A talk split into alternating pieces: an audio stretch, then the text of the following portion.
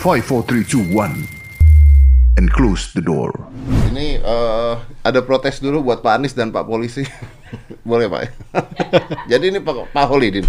Pak Holidin ini eh, disable, difabel, disabilitas tangan tidak ada yang kanan ya. Nanti kita cerita dulu kenapa beliau ada di sini nih ya. Ini luar biasa ini orang pokoknya tukang bubur yang nggak naik haji tapi bukan nggak naik haji, tukang bubur yang ceritanya bukan naik haji tapi tukang bubur peraih medali emas dengan satu tangan lomba panahan. Tapi sebelumnya mau protes dulu karena katanya eh, ke sini tuh nunggu ganjil genap. Betul. Sedangkan ada aturan dari Pak Anies Baswedan yang mengatakan bahwa Difabilitas itu diperbolehkan. disabilitas, Disabilitas itu, itu- dibolehkan tidak mengikuti aturan ganjil, Ganjil genap. genap. Oke, ini Pak Anies nggak salah nih. Ya. Pak Anies betul nih. Betul. Tapi ternyata kalau dihentikan polisi boleh diteruskan. Boleh. Boleh. Biasanya seperti itu kalau misalkan saya dihentikan, saya bilang eh, kata Pak polisi kan biasa kan hormat siang gitu. Apa kesalahan Bapak tahu? Eh, saya bilang tahu eh, Bapak melanggar ganjil genap seperti itu kan. Iya. Terus saya bilang iya tapi saya difabilitas Pak. Oh iya Oke. silakan. Karena ada aturan. Ada aturan. Karena ada aturan. Oke. Tetap. Kalau di stop. Stop. Oke, berarti polisi juga tidak salah. Tidak salah, Oke. memang tugasnya. Yang Tugas- salah adalah e-tiket. Etli ya. Apa namanya tuh? Apa namanya? Etli. Etli tilang elektronik. Tilang elektronik tilang elektronik tilet. Etli ya, etli, etli. Kenapa nggak tilet sih kan gampang ngomongnya. Etli kan tilet. Tilang elektronik. Kalau tilang elektronik dikirim ke rumah. Rumah tahu tiba-tiba ada foto mobil saya melanggar. Tangan nggak kelihatan cuma Nggak satu. kelihatan. Nggak kelihatan. Bayar berapa, Pak? Itu 500 ribu. Bayar nggak, Pak? Ya lagi di, lagi, lagi diusahakan sih. Untuk tidak bayar. Mbak, maksudnya untuk bayar. Loh, kan bisa bilang, Pak, Bapak eh, difabel. Ah, sistemnya itu karena memang pakai sistem jadinya kayak misalkan rekening transfer segala macam kayak gitu. Ah, oke. Nah, oke, berarti ini ternyata kita ketemu ada satu kelemahan dari tilang elektronik ya. Beliau ini kena tilang dan harus bayar, harusnya tidak boleh bayar gitu. Jadi kita menemukan sebuah kelemahan di sana. Oke, nggak apa-apa Pak, biar bisa diperbaiki kan Pak Iya, buat teman-teman iya. kita Pak ya. Oke. Jadi beliau ini tukang bubur pernah eh, ke hitam putih juga, saya pernah ketemu beliau juga. Dan beliau ini juara panahan. Iya. Juara apa? ASEAN Para Games. ASEAN Para Games. Ah, oke. Emas sudah dapat. Emas loh, ya. Emas loh, Para Games, ya. Perak udah dapat. Perunggu udah dapat. Luar biasa tiga-tiganya. Memang orang Indonesia kadang-kadang maruk. tiga-tiganya diambil. Ini juara umum berarti, Pak ya? Alhamdulillah juara umum di uh, Juara umum. ASEAN Para Games. Tapi boleh nggak Pak, saya tahu dulu Pak, ini mungkin teman-teman pada lupa. Jadi Bapak ini kan jualan bubur di Sarinah. Betul. Eh, sebelumnya ini dari lahir apa enggak? Enggak ya? Enggak. Saya Kecelakaan. kecelakaannya 2017. Ini tuh yang kena kereta bukan sih? Bukan yang manjat pohon kelapa. pohon kelapa Oh, 9 meter. Yang manjat pohon kelapa. Iya, di kampung. Jadi gimana Pak ceritanya Pak? Anda manjat pohon kelapa. Ya, Usia berapa tuh Pak? 2017 kemarin. Oh berarti baru, Baru ya? ya, baru lima tahun kejadian Oke, itu. terus? Jadi saya manjat kelapa karena memang biasa di bulan Ramadan itu kan keluarga saya atau anak-anak saya saya bia- ah, kalau berbuka itu dengan es kelapa gitu kan. Oh dengan es kelapa. Ah, Oh bukan bikin rendang nih, bukan buat rendang, bukan buat santan. buat kalau berbuka aja kayaknya enak gitu kan. Oke. Nah eh, ketika pulang kampung itu udah berapa hari empat hari saya nggak buka dengan es kelapa. Terus eh, apa namanya tiga satu hari kemudian saya bilang ke tem- teman kawan saya yang jualan kelapa itu tolong antar ke rumah. Hah. Itu saya udah berusaha tidak untuk manjat pohon itu. Udah berusaha. Ah, ah. Biasanya Anda pernah manjat pohon nggak? Eh, dulu sering saya karena memang hobi saya climbing, hiking, saya Oh gitu. olahraga. Kenapa memang. Anda berusaha tidak manjat pohon? Ya saya tahu karena Udah tua. takut. Oh, kan kalau Betul, kita udah umur. tua kan Betul. mikir Pak. Ya, betul. kalau masih muda kan resiko nggak iya, mikir. ya. betul. Oke, terus nah terus eh, pesan ternyata tidak diantar sampai rumah sampai maghrib pun nggak nggak diantar. jualan dia. Eh, jual. Saya, saya tanya kenapa nggak diantar? Lupa. Waduh. Besokannya pesan lagi, tolong jangan lupa. Iya, nggak diantar lagi. Kenapa lagi Pak? Ke ketuaan kelapanya. Akhirnya besoknya lagi pesan sama paman. Biasanya saya nggak pesan pun di- sudah diambilkan karena saya tahu eh paman ta- saya tuh tahu kalau saya suka Betul, gitu kan. betul, betul, betul. Diambilkan gitu. Eh pesan pun nggak diantar juga sampai besoknya. Ini kayak memang udah harus ya. Udah kayak jalan kayak ya udah gitu jalan kan. ya tiga kali nih. Iya. ya. Terus terus hari terakhir, ini nanti sore itu takbiran, nanti sore dan istri Berarti saya lagi dari keempat nih. empat, Eh, lebaran kurang empat hari istilahnya kan. Nah hari terakhir, ah masa ah, ini terakhir puasa gitu kan, masih nggak ini. Pak saya bukan ngetawain bapak ya pak ya. Iya iya, Cuman kok udah jalan. kayak terus- disengaja gitu. Iya, akhirnya saya eh, di samping rumah saya ada pohon kelapa, emang saya punya pohon kelapa. Nah, ah manjat aja sudah ya memang kodarullah jadi 9 meter saya naik eh, saya lagi memutar kelapa itu kan bapak tangan- tuh sorry, bapak manjat tuh pakai tali, pakai alat atau manjat aja pak? Eh, saya sih pakai bantu pakai tangga terus ke atasnya manjat biasa Manjat biasa. Ah, berarti berarti panjat monyet aja gitu. ah manjat monyet aja Nggak pakai tali Nggak diikat kan ada yang pakai tali. Iya. yang- Nggak ini. enggak Oke, terus pak. sampai atas sudah saya putar putar putar putar tiba-tiba tuh semut sebelah kanan saya tuh kayak nyerang gitu tiba-tiba Hah. Nah, saya kan punya, maksudnya saya latihan silat bela diri, ada lima macam silat. Heeh, istilahnya. tapi kan ini semut pak. Ah. Ini kan semut pak. refleks, lepas. terjatuh deh itu, sembilan- Jatuh lah. sembilan meter.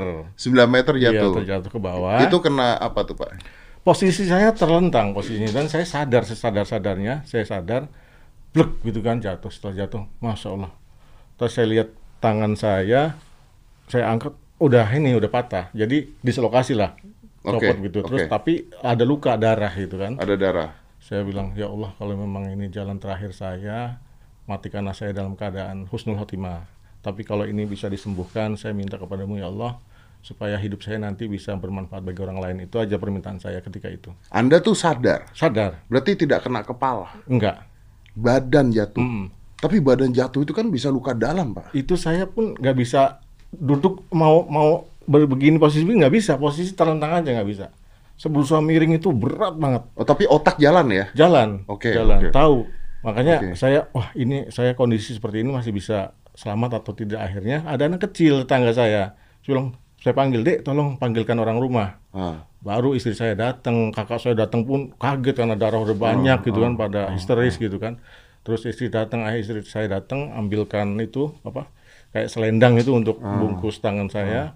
Terus ya udah be- anak saya suruh dibuatkan teh manis untuk batalin puasa saya. Ah. Sudah nih, jadi gimana mau dibawa ke mana? Ya udah bawa ke dokter aja kalau memang sudah darah banyak juga kan. Ah. Bawa ke dokter dari sana eh, malam takbiran itu banyak dokter yang cuti, Yang kan. cuti, Nah, iya, akhirnya iya. dokter jaga kan. Dokter jaga Dok- tapi ada. ada. Nah, saya ditanganin dokter jaga, dibersihkan karena nggak ada dokter ortopedi, dibersihkan, dijahit segala macam, di gips. Udah, nah nunggu sampai lima rumah sakit ditelepon yang ada dokter ortopedi nggak ada waktu itu. Jadi ini belum dioperasi? Belum, bar- ba- baru penanganan pertama Penanganan aja, pertama dijahit aja. aja, Oke. biar darahnya nggak keluar. Dari ini di mana pak? Kejadian di Pekalongan, Di Pekalongan. Pekalongan. Berarti itu tuh apa? RSUD. RSUD. RSUD. Bawa. uh, Terus sudah setelah itu ada informasi jam 8 malam tuh di daerah Pemalang ada kata dokternya. Ah.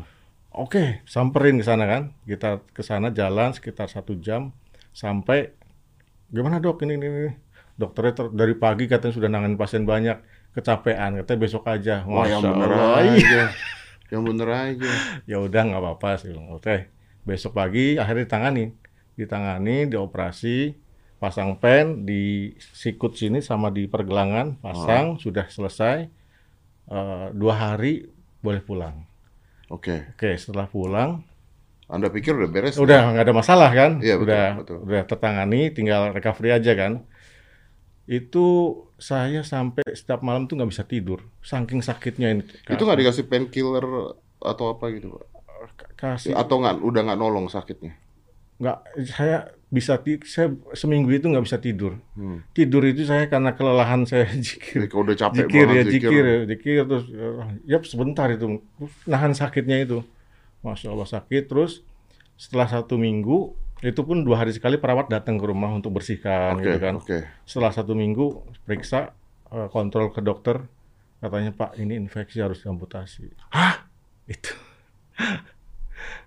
nah terus saya nggak Berarti ada luka kebuka atau ada ada ada penanganan yang salah Nah, kemungkinan ya, tapi memang itu semua saya udah Ya susah kita mau nyalahin. Iya, orang. udah, Ya, udah. udah saling salah-salahan. udah akhirnya. berlalu maksudnya udahlah akhirnya saya masih eh, optimis optimis tetap artinya eh udahlah kalau memang harus diamputasi tapi saya masih ah masa iya sih Mm, mm, mm. Eh, udah saya eh, saya bilang sama dokternya dok kata dokter di sana saya siapkan tim ya untuk operasi wah nanti dulu dok saya bilang Ya lah, siapa yang mau ya? iya gini aja saya minta surat rujukan saya mau bawa ke Jakarta coba saya mau biar mastikan saya Iya, itu iya. di sana kan Second bagus opinion lah Oke, ya. second opinion oke bawa ke Jakarta di suatu rumah sakit bagus tangani semua cek cek cek ternyata pak ini sudah memang harus diamputasi karena memang eh, virusnya sudah masuk ke tubuh bapak Ah, berarti pembersihan pertamanya Iya, agak mungkin. kurang mungkin, Mungkin, ya. mungkin. Ya, tapi kita sulit juga kita Iya. mau nyalahin ya ya sudah lah ya mau, Nah. mau- Sa- sampai di situ malam jam 9 harusnya saya masuk ke ruang operasi karena teman-teman dapat kabar kan teman panahan khususnya Mm. itu dari klub saya panahan satu klub itu di Fas Pulau Mas datang ke situ untuk ya artinya nego dengan dokter. Kalau Ya, bisa jangan, jangan, dok. ya, karena karena panahan. ini panahan kan memang itu alat satu-satunya untuk manah pakai tangan saya kan. Nego lama satu jam ada itu terus akhirnya dokter nyerah. Ya terserah. Sekarang saya keluar eh, serahkan kepada putusan kepada keluarga. Resikonya?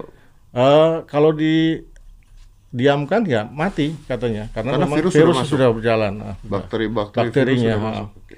Terus kata dokter pun ini saya amputasi pun saya harus ber- eh, harus berjuang untuk membunuh virus yang sudah ada di dalam katanya. Ya sudah akhirnya saya gimana? Biar, eh, sama istri bagaimana? Ya udah yang terbaik aja. Ikhlas ya sudah. Amputasi. Amputasi. Masuk ruang besoknya pagi saya bangun masya Allah sudah nggak ada tangan saya. Ya begitu.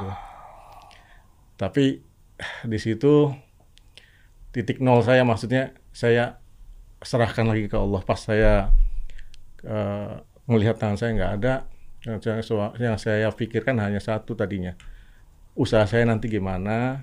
Eh, kan saya dorong gerobak gitu kan kayak aktivitas biasa. Terus manahnya lagi gimana nanti? Tapi saya itu ah sudahlah. Saya serahin semua urusan saya ke Allah. Ya Allah ya udah. Saya serahin ke ke Allah. Saya eh, apa namanya eh, ikhlas eh, dan saya percayakan bahwa ini itu adalah eh, yang terbaik untuk saya Ya, ya. jadi saya lihat eh, apa namanya kalau musibah yang kita eh, apa namanya yang kita diberikan sama Allah, kalau kita menerima ikhlas dan kita eh, berusaha untuk baik sangka kepada Allah pasti ada jalan atau pas ada rahasia di samping itu. Nah ternyata saya buktikan alhamdulillah sampai sekarang. Jadi artinya ya memang kemauan Allah seperti ini gitu. Jadi saya percayanya begini, ketika saya jatuh dan harus diamputasi, itu yang saya pikirkan hanyalah ini sudah takdir, sudah tertulis sebelum bumi diciptakan 50 ribu tahun bumi Anda, sebelum. anda percayanya itu Percayanya ya? Anda itu. percayanya itu ya Nah, jadi eh, jangankan hal-hal besar yang menyangkut tubuh ya, Hmm. Kayak daun jatuh pun sudah Allah tulis. Hmm, hmm. Jadi ya nggak mungkin ketukar. A- ada tidak perasaan pertama kali menyalahkan Tuhan dulu gitu Nggak, nggak ada sama, sekali nggak ada. Karena saya nanya karena kadang-kadang orang ada yang Betul. berpikir seperti itu, Pak. Nggak ada memang. Nggak ada ya. nggak ada. Eh, jadi saya full 100% percaya, udah memang ini yang terbaik untuk saya. Mungkin saya harus lalui ini ujian. Maksudnya saya mencoba untuk buka dengan lembaran baru Iya, lagi iya, dengan iya, kondisi iya, seperti iya. ini. Wah ini Pak ya, Eh, ini sih ada beberapa nih. Tapi ya saya mikir-mikir tadi dari cerita Bapak, saya punya pertanyaan banyak banget. Tapi saya mikir, mikir dari cerita Bapak tadi, kayaknya dokter-dokter di rumah sakit daerah-daerah itu ya eh, harus ini deh, harus eh, apa agamanya beda-beda deh. Lu benar. Jadi pada saat eh, Natal ada dokter jaga, pada saat Lebaran ada dokter jaga gitu. Bi- Biar Iya betul biar ada terus pak dokternya pak gitu pak. Bener-bener sih. Karena kalau semuanya muslim begitu malam takbiran kosong gitu rumah sakit. Nah itu justru yang di Pemalang itu Hah? non Muslim. Non-Muslim. tapi sampai sampai sana ya kodarullah itu udah kecapean. Ya karena banyak pak dari pagi sampai malam. Teman-temannya yang muslim Betul. pada libur katanya. Betul. Ya, ya, ya, ya. Oke. Tapi kalau kita bicaranya di luar uh, agama nih pak ya. Hmm, Kita bicaranya di luar agama. Pasti kan ada shock dong pak. Hmm, Sempet sih waktu itu kawan-kawan teman juga teman panahan kan banyak dari kalangan ya. Hmm. Ada yang eh, notaris, ada yang hukum segala macam. Udah tuntut aja gitu. Saya, Mau praktek. Ah, ah, itu kan arahnya ke situ. Cuman Iya. saya dengan istri udah ikhlasin, doain biar lebih baik, selesai. Ya, karena nggak menyembuhkan juga. Iya, udah begini mau apa Iya, gitu kan? Yang ada capek. Iya capek kita Iya. belum ke sana ke sini kamu fokus ke sini eh, fokus ke diri sendiri dan eh, berbuat yang lebih baik selesai. Dan ada berapa dokter di sana siapa yang mau dituntut juga Betul. jadi sulit juga. Nah, Pak pada saat sebelum anda eh, eh, difabel, Iya anda kan ikut panahan, betul. juara juga. Waktu itu sudah juara malah saya lagi pertama kali kan berbo Hmm. kategori terus standar bow terus kompon. Saya lagi beralih ke kompon. Saya nggak ngerti nih pak. Ya maksudnya tiga itulah masih Kompon tuh apa? Eh, macam-macam panahan itu. Macam tipe-tipe Ah, panahan. tipe-tipenya Oke. yang dilombakan di internasional itu Oke. kompon dengan recurve. Oke, gitu. oke. Gitu. Nah, jadi saya sudah mulai menggeluti itu semua, Ah. udah mulai naik daun lah istilahnya lagi naik-naiknya. Ah, Di Piala Presiden, ini.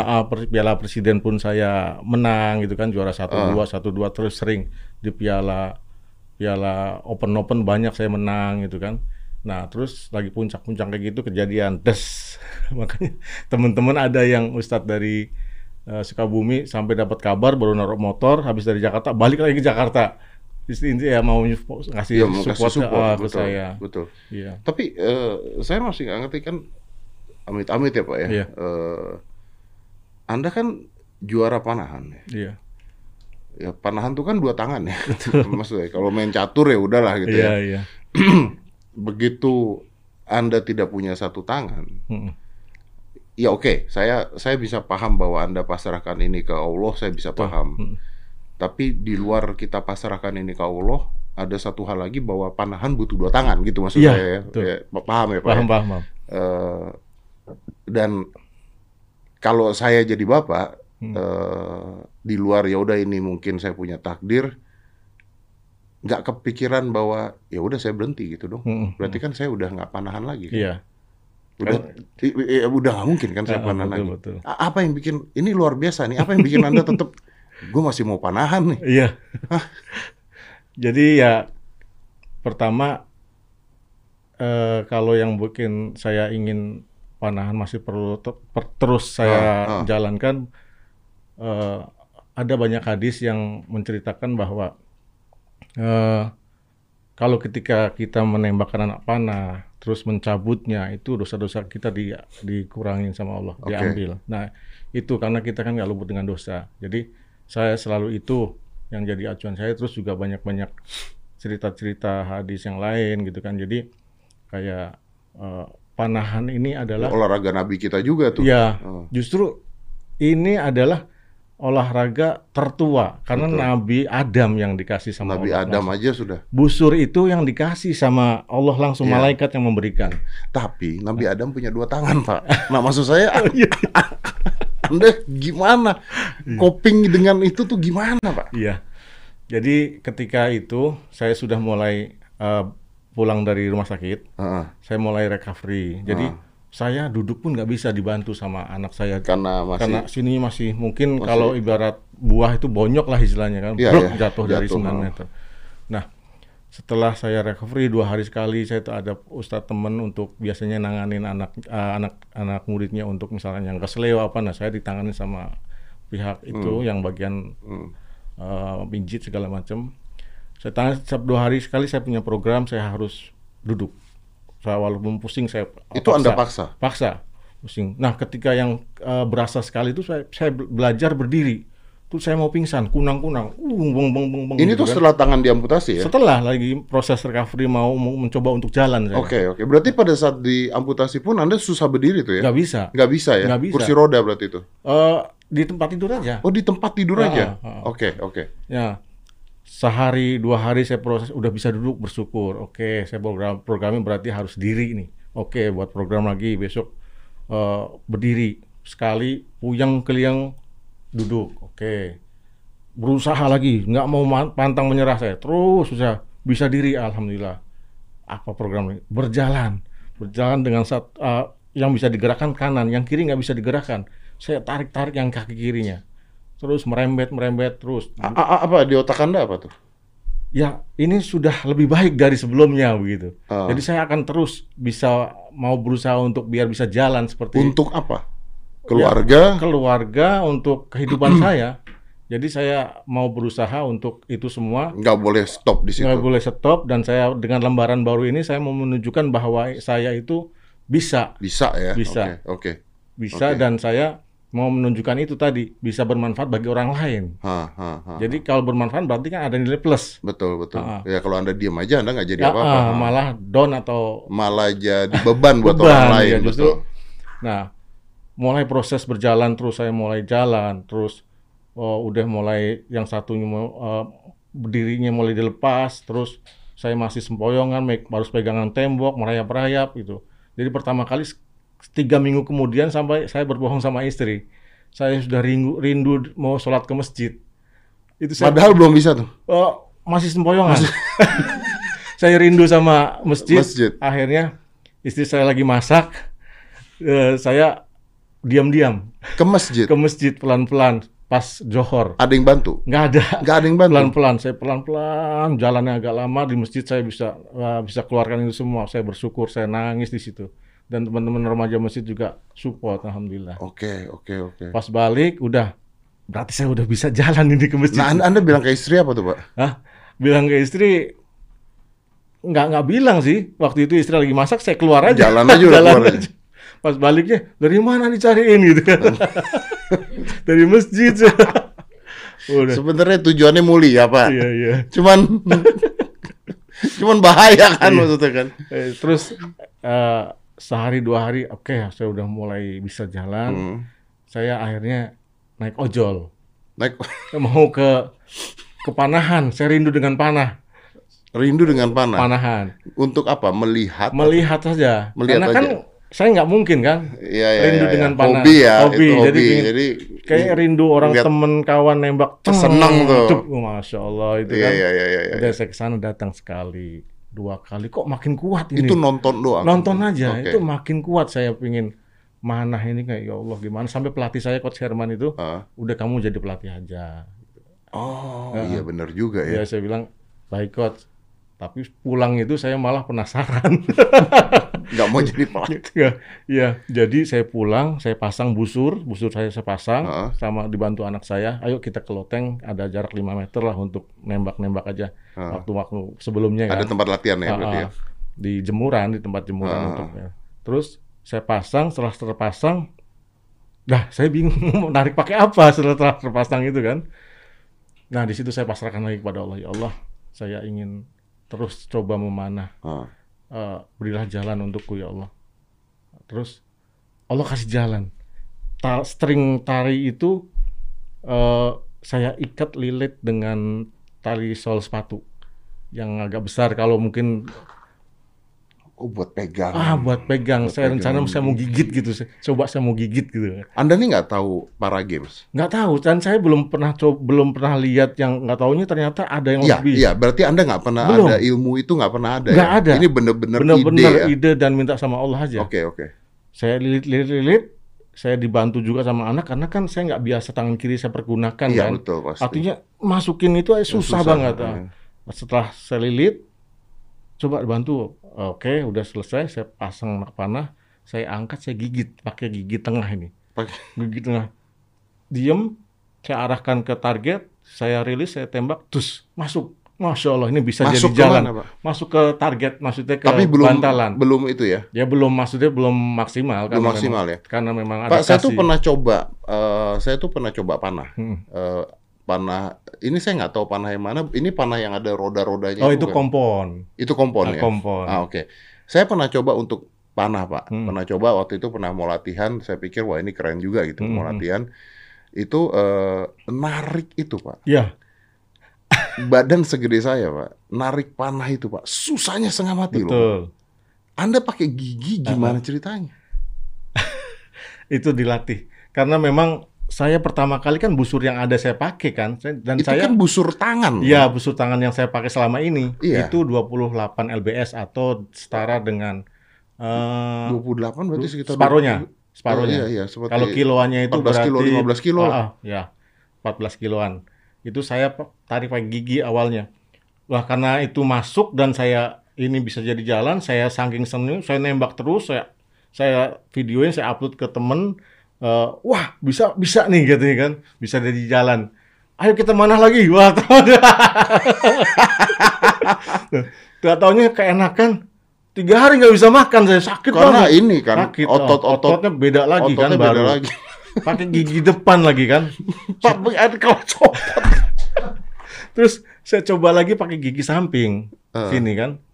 Kok asin-asin ternyata berdarah ini keluar. Oh iya karena kan agusi ya iya. Pak ya. Akhirnya saya coba pakai gigi Graham baru nyaman. Sampai sekarang pun gigi Graham. Ah, Oke, harusnya pakai apa Pak?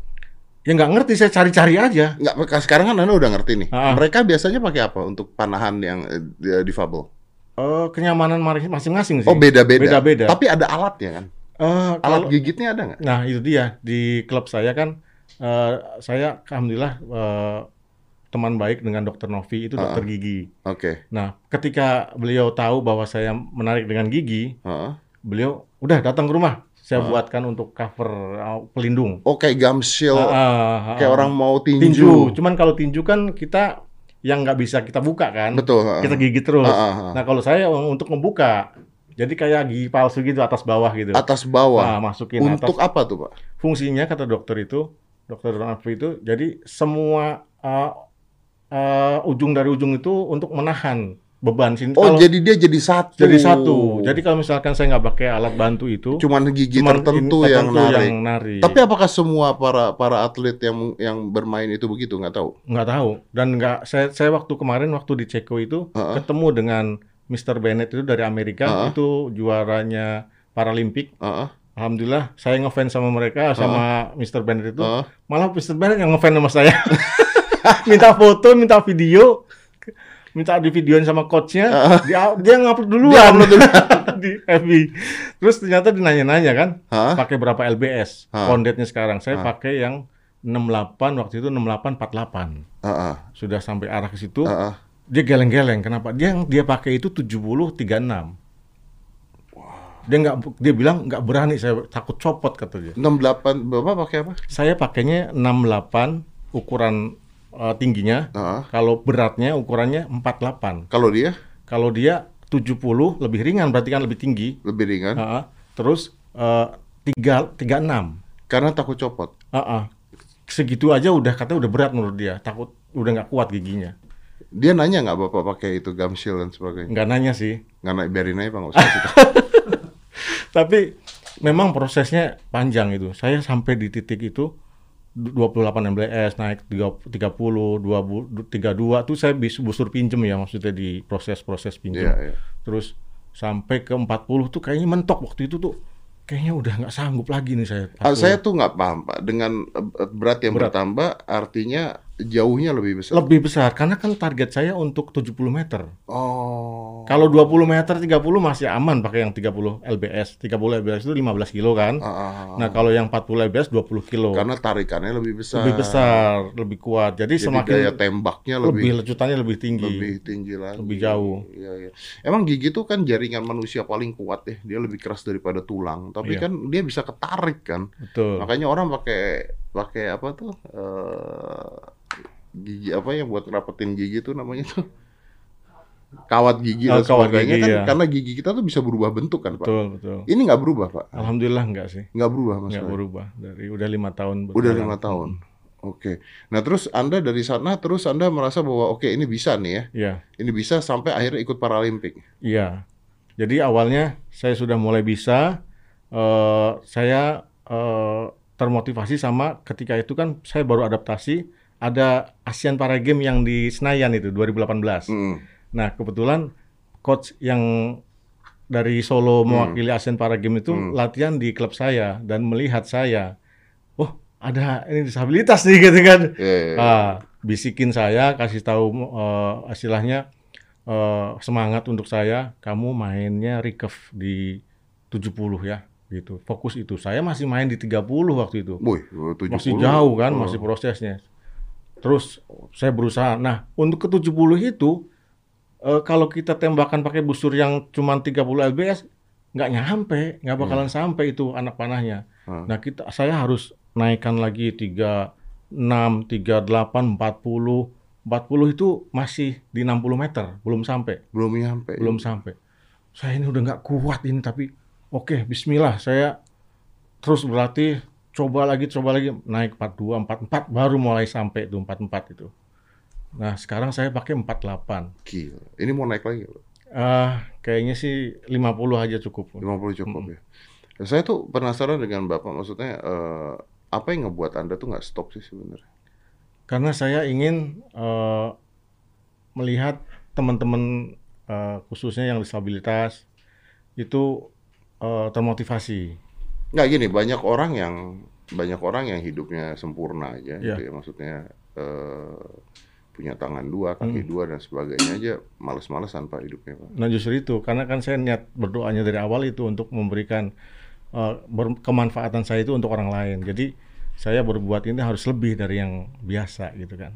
Karena Anda punya kekurangan, Iya, maka Anda harus berbuat lebih dari orang yang lain. betul. Ini menarik ya. Ya, ya, ya, ya, ya. Dan saya berpikir sekarang justru begini, saya dijadikan Allah seperti ini justru itu membuktikan bahwa kesempurnaan Allah. Jadi ada yang normal, ada yang enggak seperti itu kan. Jadi sempurna lah. Terus juga yang jadi motivasi untuk teman-teman difabilitas itu jangan yang nggak ada dari tubuh saya yang kita eh, tanyakan, tapi yang ada kita fungsikan Kita dengan bisa buat apa? buat apa untuk kita negara. Saya tuh kan Orang pernah lain. ngundang beberapa teman eh, difabel pak ya. Iya, Ada yang nggak ada tangan dua gitu, terus dia harus makan pakai kaki kan, Betul. makan pakai kaki, terus dia bisa nulis pakai kaki dan tulisan lebih bagus daripada tulisan saya. Iya. terus saya tuh berpikir gitu, artinya manusia itu sebenarnya diciptakan Allah itu sebenarnya sempurna. Iya, Semua anggota tubuhnya tuh bisa melakukan sesuatu. betul. kaki loh pak itu bisa nulis tulisan kecil pak kaki kita tuh kan gerakan besar ya pak ya Betul. bukan gerakan kecil ya pak ya Betul. kan kalau tangan ya oke lah gerakan Betul. kecil dia bisa nulis di buku itu tulisan sempurna kayak kita nulis dan dan rapi gitu pak betul, betul. akhirnya saya berpikir saya mikir sampai monyet itu kan ngupas pisang pakai kaki ya pak ya Ah, ah, iya. karena mereka terbiasa ngupas pisang pakai kaki mungkin dari Betul. zaman dulu gitu Ah. kan Cuman manusia kan tidak pernah menggunakan Ah. hal tersebut. betul. Artinya mungkin kalau segala sesuatu dari tubuh kita kita gunakan secara Kita maksimal, latih. Ah, kita nggak tahu batas batas kita sampai mana loh Betul, sebenarnya. betul. Ada satu lagi yang saya juga jadi lebih bersyukur walaupun saya kondisi seperti ini. Ketika saya di Ceko, Ah. itu ternyata ada eh, atlet panahan itu tunanetra. Coba bayangin. Hah? Coba. tunggu, tunggu, tunggu, tunggu, tunggu, tunggu, tunggu. Ini nggak masuk akal. Itu dia. Nggak, nggak, Anda bohong Anda. Sampai masya Allah, masya Allah, masya Anda Allah. bohong Anda. Ada videonya saya. Atlet panahan tunanetra. Tunanetra. Apa yang dipanah pak? ya target. Nggak mungkin dong pak. Mungkin. Dipasangin orang. Ya justru gini, saya cerita. Jadi high coachnya itu pelatihnya itu benar-benar seperti matanya, dijadikan mata. Kanan kiri, kanan kiri Iya. gitu. Jadi memang saya di situ, masya Allah, ada yang lebih di bawah saya. Saya masih bersyukur Ya, ini. gimana, si pelatihnya gimana tuh pak? Jadi pelatihnya itu, coachnya itu di kayak semacam kan kalau kita ada bos stand untuk meletakkan kekeran gitu kan. Nah itu di situ dipasang untuk kalau di saya itu ada visir namanya Hmm, hmm. untuk membidik kan. Hmm. Nah kalau yang tunanetra itu visirnya ada di tangan. Jadi pas ketika aiming begini ditempel, tek gitu. Ah. Pakai dirasa pakai tangan ini. Ah. Setelah nempel, oke, tembak, tek, nyampe di mana tuh? Kanan kiri misalkan atau Hmm. bawah atau taruhlah ke kanan. Oke, pelatihnya geser, dikit geser, tempel lagi, tek. Oke, coba, tek eksekusi, gitu. Nah pelatih yang melihat ke kanan ke kiri, tinggal instruksinya, mas. Powernya dari dia. Iya. Semuanya uh, itu di- uh, dia sendiri yang atlet itu sendiri yang melakukan. Iya, iya, iya. Ketika sudah aiming, udah kalau kita bidik ya, kalau dia tempel, ditempel, diarahkan di sininya, tempel, ngikutin pelatihnya. Saya tuh ya, saya tuh sampai ini loh. eh saya tuh pernah ngelihat atlet tunanetra Iya. Paralimpik lari. Nah itu kan, Nah, jadi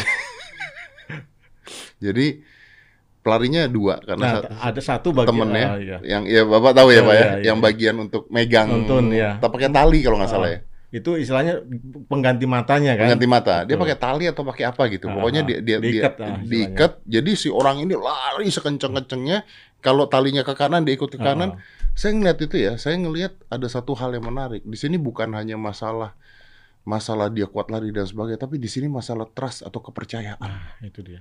Karena dia nggak bisa ngelihat pak jadi dia benar-benar ngikutin temennya kalau ini ke mana dia ke mana itu kan kalau ke tembok aja kita, ya maksudnya Nabrak nabrak istilahnya. gitu dan bayangin nggak pak kita lari ya Hmm.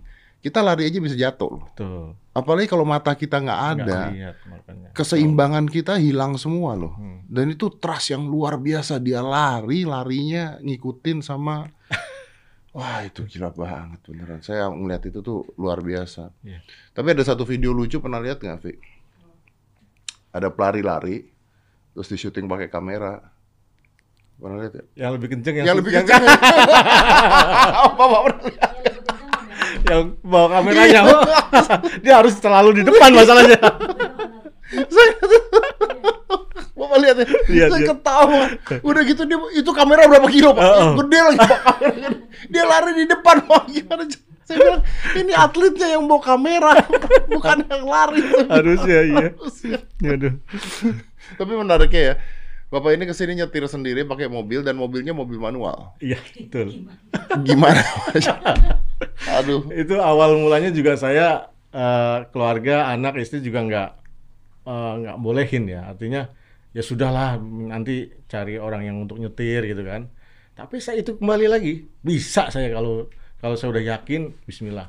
Nah itu saya sama juga itu anak saya saya ini kan biar maksudnya istri saya tuh eh, nyuruh dampingin saya anak supaya saya biar nggak keluar dari dari parkiran gitu kan.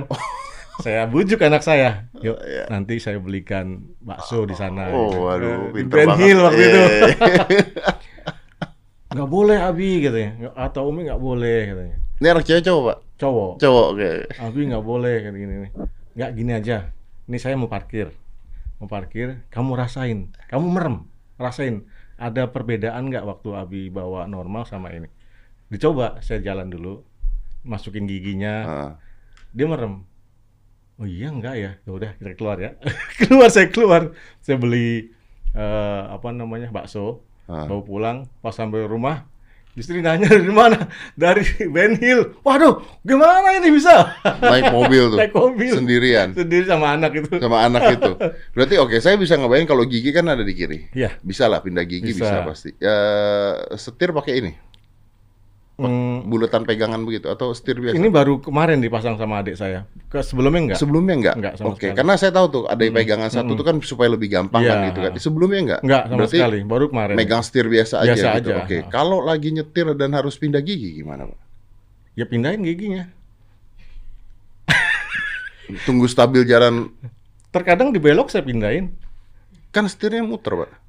eh lihat ke mana dia responnya respon giginya anu eh, mobilnya jadi setengah kadang-kadang eh, pas ketika mau belok kita sambil turun nah eh, udah mau belok oke tambahin Ah, feeling ya. feeling jadi feelingnya ini harusnya kita belok eh, 60 derajat mobilnya belum begitu belok ya udah kita set tambahin dikit gitu Iya, iya, iya, iya, iya. iya. Jadi dia ngikut ya. Mm-mm, ikut kalau lurus lebih enak karena Iya. kan eh, lebih kalau mobil otomatis kalau masih balance ya Heeh. dia masih lurus dilepas Iya, iya. Dan kaki masih bisa eh, kanan kiri masih iya dan eh, apa namanya? lutut kaki masih bisa nahan setir lah sebenarnya. enggak enggak, juga. tahan Enggak ditahan juga pakai lepas lutut aja kaki. kadang Serius, Pak. kadang saya malah isengin isengin anak gitu kan lagi nyetir saya saya, saya rangkul gini Oh, emang gila Anda, Pak.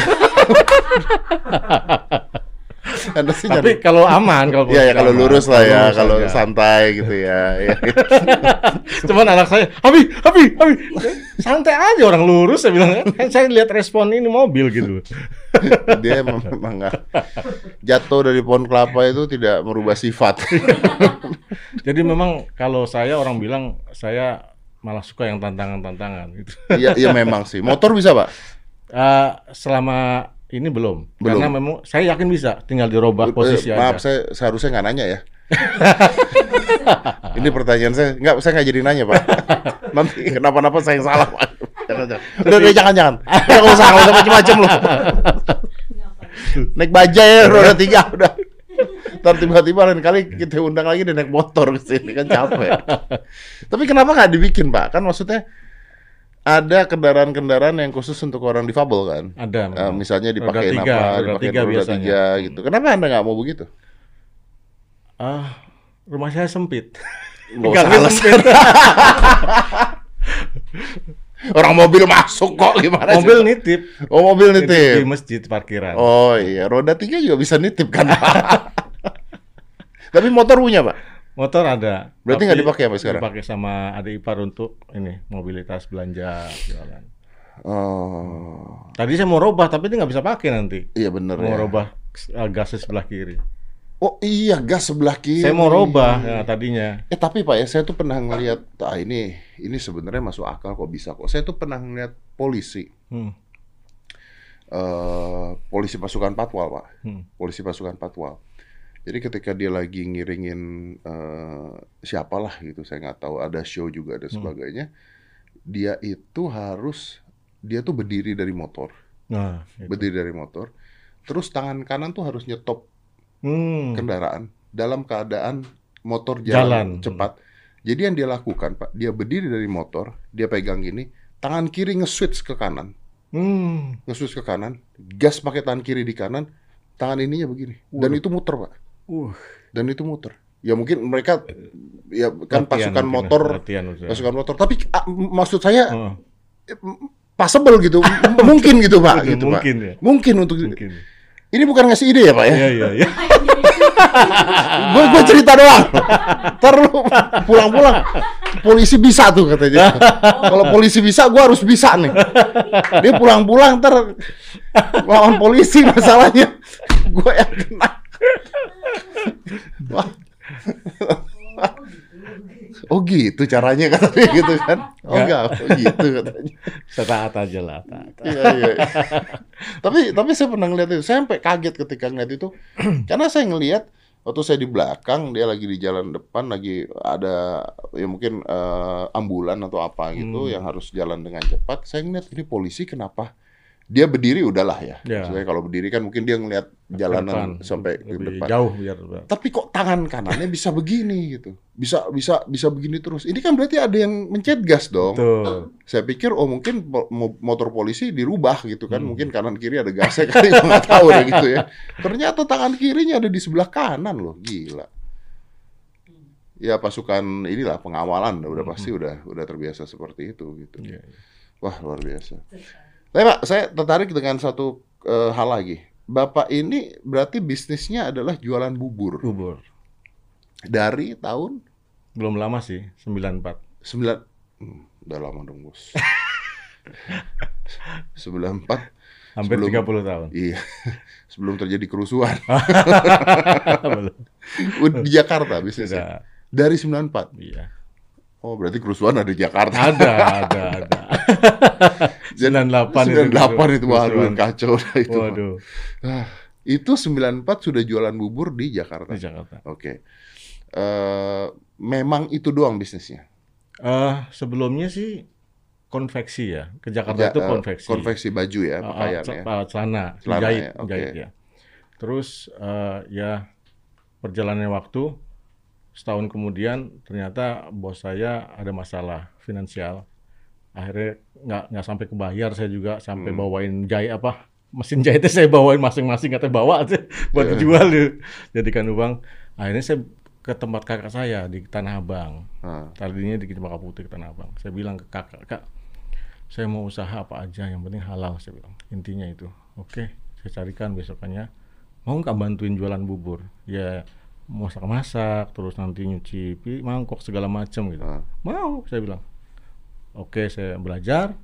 Terus eh, itu yang menjadikan ya eh, apa namanya eh, namanya Pak Sukrimi itu menjadikan saya jadi anak anak angkat karena memang saking dekatnya sama beliau. Anda jadi anak angkatnya. Ah, ah. Oke. Dan saya sudah anggap sebagai bapak angkat. Terus eh, sampai belajar setahun mungkin ya, saya diajarkan mandiri, berjualan sendiri. Hmm.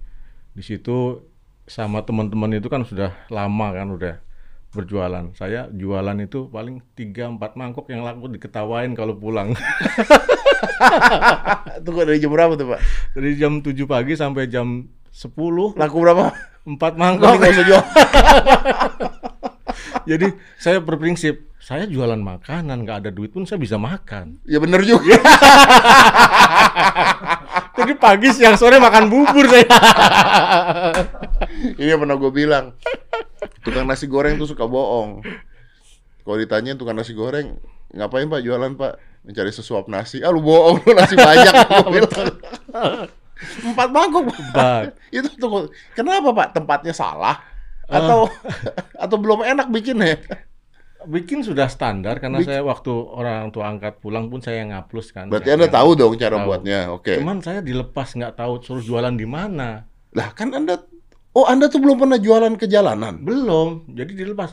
Saya nongkrong aja di depan ruko, diem aja kan. Nggak ada yang beli, saya jalan lagi. Sampai masjid sholat, saya tinggal, saya sholat. Terus Untung nggak hilang. itu sampai sambil baca Quran itu aja udah. Ada yang beli saya layanin satu dua mangkok. Ya udah pulang lagi sudah waktunya saya pulang pulang. Senggangannya bubur nggak kejualan, Quran hafal ya. Akhirnya Dikit-dikit lah. gimana Pak? Ya sudah, saya jalani itu semua. Alhamdulillah dapat tempat lah proses yang sekarang. Nggak, saya mau tahu Pak. Ini ini masalah jualan bubur nih. Saya mau belajar nih Pak. saya mau mau tahu. Saya mau belajar banget. Salahnya di mana Pak? Kalau jualan bubur nggak laku itu apa tempatnya atau apa Pak? Eh, mungkin tempat ya awalnya ya. Kalau tempat sudah bagus, mungkin memang rezekinya belum.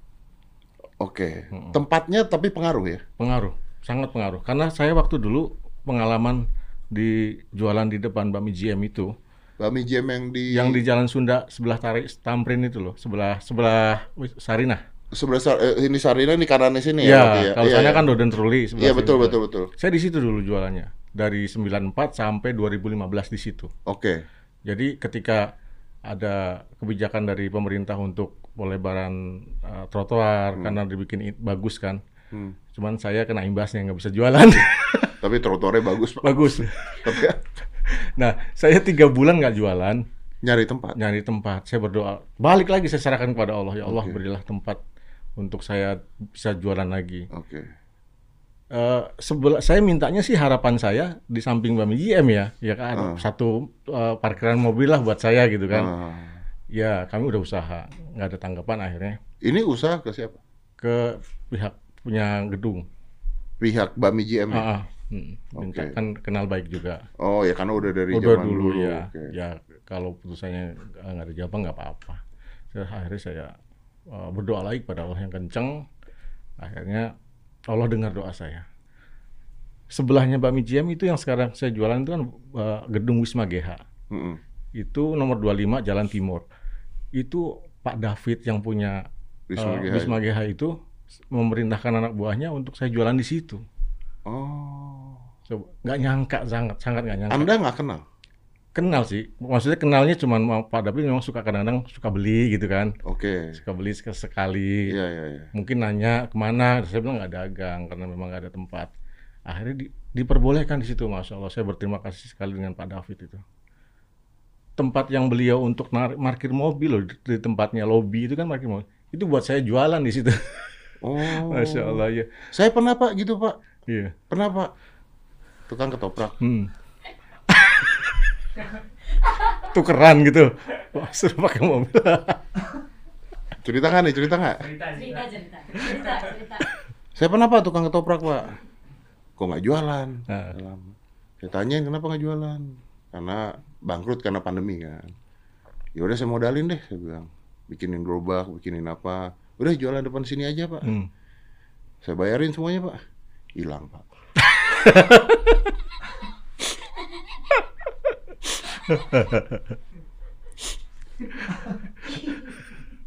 Bagus tuh naiknya pesat sekali. Langkah seribu. Tapi nggak apa-apa. Nambah rezeki buat saya lah ya Pak ya kalau gitu ya Pak ya. Oke, jadi akhirnya Bapak jualan di sana tuh. di sana. Tadi saya belum belum ini. Berarti lokasi jualan itu pengaruh ya? Pengaruh. Nah itu dari dua bakmi JM depan itu saya geser sedikit itu pengaruh. Itu ngaruh. Pengaruh. Lebih ramai. Eh, lebih nggak rame sekarang. Dulu di depan itu saya sebelum datang itu mobil pada ngantri, pada mau nungguin saya pedagang, eh pembeli itu nunggu saya. Pas ke situ ya biasa aja nggak terlalu rame lah. Karena nggak di depan. nggak di depan, tapi alhamdulillah saya di situ bisa nyaman, maksudnya nggak diganggu sama satpol pp gitu kan, Iya, karena iya. memang di wilayah gedung. Ya itu saya syukuri semua, walaupun apalagi ditambah kemarin pandemi, itu saya sering nombok malah. Nah, alhamdulillahnya Allah kasih jalan lagi saya jadi atlet, makanya jadi nombok dari atlet gaji Oh, atlet. dari jalan. Karena saya nanggung, nanggung. Ada kakak ipar, abang ipar, adik Oh. ipar, terus di situ ada ada lima eh, yang bantuin saya untuk jualan itu.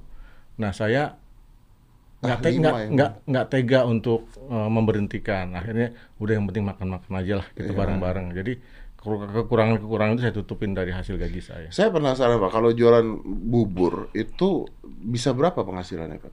Kalau eh, ramai dan tidak ramai deh. Ya, kalau tidak ramai itu bisa dapatnya satu juta. Oke, itu eh, ini ya eh, kotor. Kotor, kotor. Kotor ya, oke. Itu pengeluarannya bisa satu juta dua ratus. Ah gimana? Nggak, kan nggak rame, posisi nggak rame. Jadi tekor 200 saya.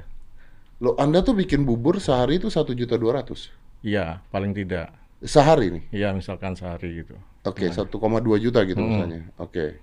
Nah, setelah saya belikan alat-alat alat itu sekitar 800 lah misalkan kan. Ah, Bumbu segala macam kan. ah. Nah, terus operasional untuk gajinya itu nekor di situ. Oh. Berlebih artinya untuk eh, yang harusnya ketutup dengan untuk gajinya juga Hmm. gitu. Kalau rame Pak? Kalau rame bisa 2 juta alhamdulillah. Bisa ada lebih 200 300 kadang nggak nggak kadang impas besoknya sepi ya nombokin lagi dari situ lagi gitu. Oke, kalau dihitung-hitung gitu sebulan bisa dapat berapa? Pak? Sebulan sih kalau dia ketutup biaya hidup aja sih di Jakarta ya. Kalau saat sekarang ini Sebulan ketutup biaya hidup. Hmm, Biaya hidup sendiri atau dengan keluarga? keluarga sih Dengan keluarga. Berarti keluarga semua sudah di Jakarta. sudah di Jakarta. Anak juga sudah di, di Ah, Jakarta. Memang istri saya orang Jakarta. Oke, nah saya penasaran Pak, kenapa tukang bubur itu jualannya cuma pagi Pak? Kalau Anda jualan sampai malam, kan penghasilannya lebih banyak Pak. Iya, cuman bisa jadi saya lebih butuh tenaga dan saya sakit malah lebih banyak pengeluarannya. Oh, Makanya saya olahraga. oh iya betul betul betul betul. Jadi Anda jualan bubur dari jam 7 sampai jam 11, selesai dari sana Anda latihan panahan. Iya. Nah, Oke, kalau bubur oke lah, saya ngerti lah. Kalau atlet Pak, Ya. dapatnya berapa Pak? Ya alhamdulillah cukup sih. Kalau bubur dia mau ngomong ya, ya dapat segini gitu. Kalau atlet ya cukup sih. Ini nggak mau ngomong kalau bubur. Enggak, maksudnya Kalau kalau, atlet. Sudah jadi atlet tuh ada untuk biaya bulan tapi itu eh, per tribulan. Jadi kita digajinya per tiga, tiga bulan sekali. UMR dapat Pak Alhamdulillah lebih dari UMR per bulan ya? per bulan. Oh, oke oke oke oke. Hmm. Tapi selalu tepat waktu. Kalau tiga bulan. Kalau tiga bulan. Hmm. Oke, berarti penghasilan bapak dari eh, jualan bubur dan dari eh, atlet. atlet ya. Ah, Ya buat ya alhamdulillahnya itu. Jadi saya selalu syukuri ketika bubur lagi belum lancar atau banyak yang mesti kita tutupi dari situ nutupnya. Dari situ. Oke. Ya gitu aja saya syukuri. Karena memang eh, saya mau nggak mungkin juga saya 24 jam jadi saya jadi lebihkan 26 jam kan. Mhm. Ya memang ukurannya udah segitu dan rezeki saya segitu. Ya saya syukuri aja. Nah ini bubur buat sendiri atau enggak? buat sendiri tapi karena memang saya sudah eh, di atlet ini kan udah lumayan dari 2018 kan Ah, jadi saya udah mempekerjakan orang. Mm, jadi itu saudara-saudara itu yang bagian masaknya yang bagian ini Kalau menang ini pak berapa? Eh, kalau ngelihat di eh, janji pemerintah yang kemarin katanya yang untuk umumnya kan 500 juta kalau emasnya kalau individu Hmm. tapi kalau untuk eh, double nggak tahu berapa Enggak maksudnya gimana? Kalau lihat kalau lihat kalau melihat yang kemarin yang Iya. SEA Games kan lah ini berapa? Lah ini kan para game, Ah. katanya sama dijanjikannya. Udah belum? Disetarakan belum, belum belum turun. Bukannya udah lama pak? Baru kemarin kan penutupan para gamenya baru Oh. malam malam minggu kemarin. Oke berarti kalau misalnya dapat Anda dapat sekitar Belum tahu tuh. ya bisa lebih dari 500 dong harusnya dong kan Mudah-mudahan. combo kan ini kan. Mudah-mudahan. Nah, kalau Anda dapat uang segitu buat bisnis apa, Pak? Ya inginnya sih untuk eh, bisnis ya, nambahin atau mungkin beli alat-alat panahan mungkin ya. Susah. Kalau udah hobi itu susah ya, Pak ya. Pinginnya juga umroh kayak gitu. Terus iya, iya. apalagi sekarang pengen ini apa ngobatin orang tua lagi nggak bisa ngelihat katarak. gitu. Oh, lagi katara, Operasi. oh, berarti butuh operasi. Ah, oke oke. Jadi habis ini mau ke Turki. Turki itu sebenarnya kan kita manut aja sama pemerintah ya, sama pemerintah. Memang udah ada agendanya waktu itu katanya. Cuman ketika dikabarkan yang umum berangkat, yang parahnya enggak, ya sudah, saya manut aja. Hmm. Sebenarnya itu penting banget untuk saya itu kayak kemarin pengalaman di Ceko itu penting banget Ya pengalaman. kan. pengalaman Itu jam bisa- terbang Bisa bayar sendiri nggak sih, Pak?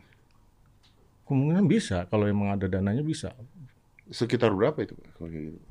sekitar berapa ya waktu ke Ceko itu kurang lebih 45 jutaan Oh, berarti kan kalau misalnya dapat hadiah dari ini 500 600 juta Hmm. bisa berangkat sendiri dong kalau misalnya mau. tapi besok ini berangkat ya Oh, ya sudah telat. nah itu dia tanggal 11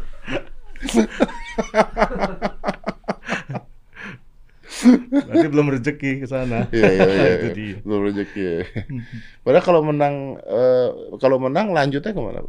Kalau menang eh, ke ASEAN, ASEAN Para Games Asian Para Games. yang di Hangzhou Cina. Tapi kembali lagi kemarin katanya ada pengundur eh, mundur waktunya Mundur waktunya. karena di sana lagi tinggi COVID-nya katanya. Oh, ya. Tapi saya sudah masuk SK-nya ke Oktober, jadi harus berangkat lagi ke, ke Solo untuk tesnya lagi nanti di sana. Oh, Oke, oke.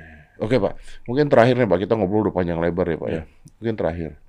eh balik lagi ke omongan saya dari tadi di awal.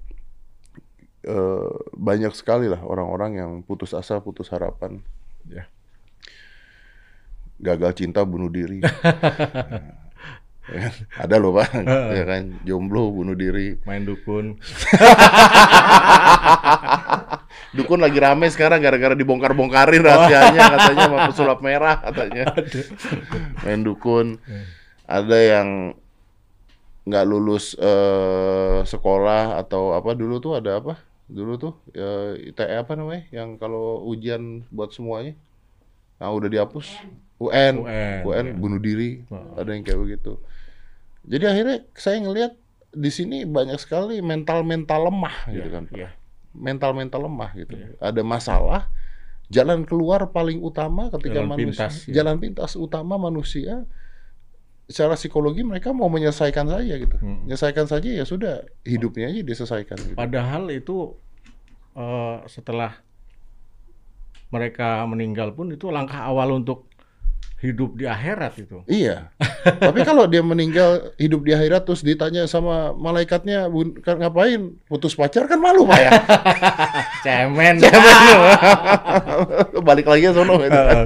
Maksudnya apa gitu? Apa yang apa apa yang terjadi saya juga nggak ngerti. Makanya sekarang saya mengatakan bahwa banyak-banyak manusia-manusia ini anak-anak muda ini sekarang terlalu lemah kalau Iya. menghadapi masalah.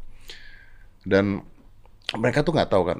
Mereka putus ya kalau putus cinta lah itu lebih tolol banget kadang-kadang. Mhm.